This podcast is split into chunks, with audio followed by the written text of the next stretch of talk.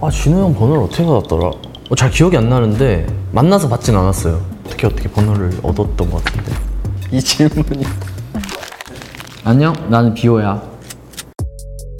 저한테는 작년 1년이 3, 4년처럼 느껴질 정도로 어, 많은 경험도 하고 시련도 겪고 좀 엄청나게 많은 일들이 있었던 한 해였던 것 같아요. 앨범을 준비할 때 원래 마음의 준비가 가장 중요하다고 생각하는데 그거 없이 작년 한 해 앨범 준비는 시작됐던 것 같고 그래서 아무래도 힘들었던 시행착오가 많았던 것 같아요. 제 생각보다 훨씬 더 많은 사람들과 일들이 벌어지더라고요. 앨범을 준비하는 과정에 있어서. 그래서 내가 하고 싶은 게 뭘까를 조금 더 포커싱하게 되는 한 해이지 않았나 싶습니다.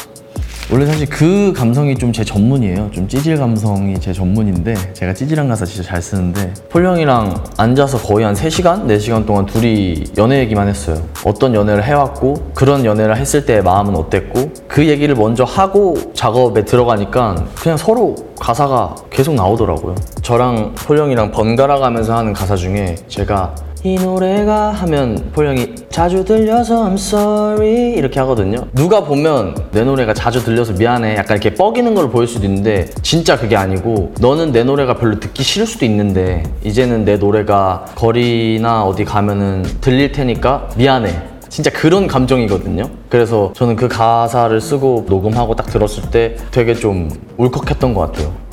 사실 그때는 자격지심은 없, 없었어요. 저는 또 예고를 나왔다 보니까 주변에 너무 이제 자기 분야에서 잘 되는 친구들이 많잖아요. 그 친구들을 보면서 느꼈던 감정이나 같은 분야를 하는데 나보다 실력 있는 친구를 봤을 때 그런 감정들? 그런 감정들을 생각을 하다 보니까 나왔던 가사들인 것 같아요. 그런 가사 있잖아요. 너 축하는 해줄 텐데 박수는 안 쳐줄래?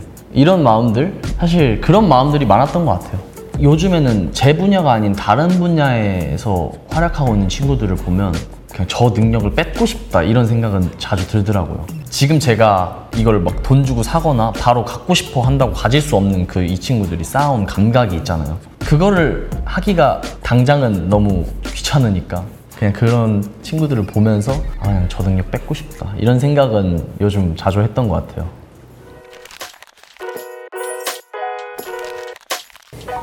저 먼저 봐도 돼요? 와 나에게 빈지노는 별이다.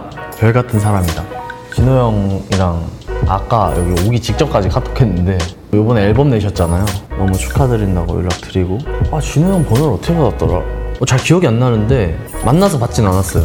제가 Counting Stars 작업 때문에 연락 contact을 드리고 싶어서 어떻게 어떻게 번호를 얻었던 것 같은데? 그렇게 연락드렸던 것 같아요. 사실 제 커리어의 시작점에 같이 출발선에 있어 주셨던 분으로서 이번 앨범 들으면서 다시 한번 느꼈고 저한테 있어서 너무 별 같은 사람이에요 그냥. 이렇게 바라만 봐도 좋고 근데 바라보려면 위로 봐야 되고 그런 사람인 것 같습니다.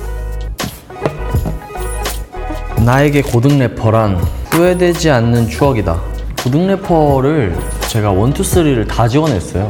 one은 지원서에서 떨어졌고, two는 미팅까지 갔다 떨어졌고, 드디어 three 때 이제 통과를 해서 기회가 왔다 생각했는데, 제작진 분들이 생각하는 제 자리가 제 생각보다는 그렇게 크지 않았던 거죠. 제 역할이. 흰 머리 하고 저렇게 머리 빵꾸 뚫려가지고, 노란색 교복 입고, Triple S 신고, 어떻게든 튀어보겠다고 저렇게 나가가지고 뭔가 노력했던 저 모습이 제가 지금 보기엔 되게 기특하게 느껴졌던 것 같아요. 그래서 한때는 그거를 좀 흑역사라고 생각했던 때가 있었어요. 근데 이제는 흑역사라기보다는 그냥 제가 이렇게 뭔가 쌓아온 커리어 중에 하나로 아예 인정을 해버린 것 같아요. 쇼미도 마찬가지지만 사실 제가 느끼기에는 고등 래퍼가 어마어마하거든요. 그 친구들의 그 기가, 기세가.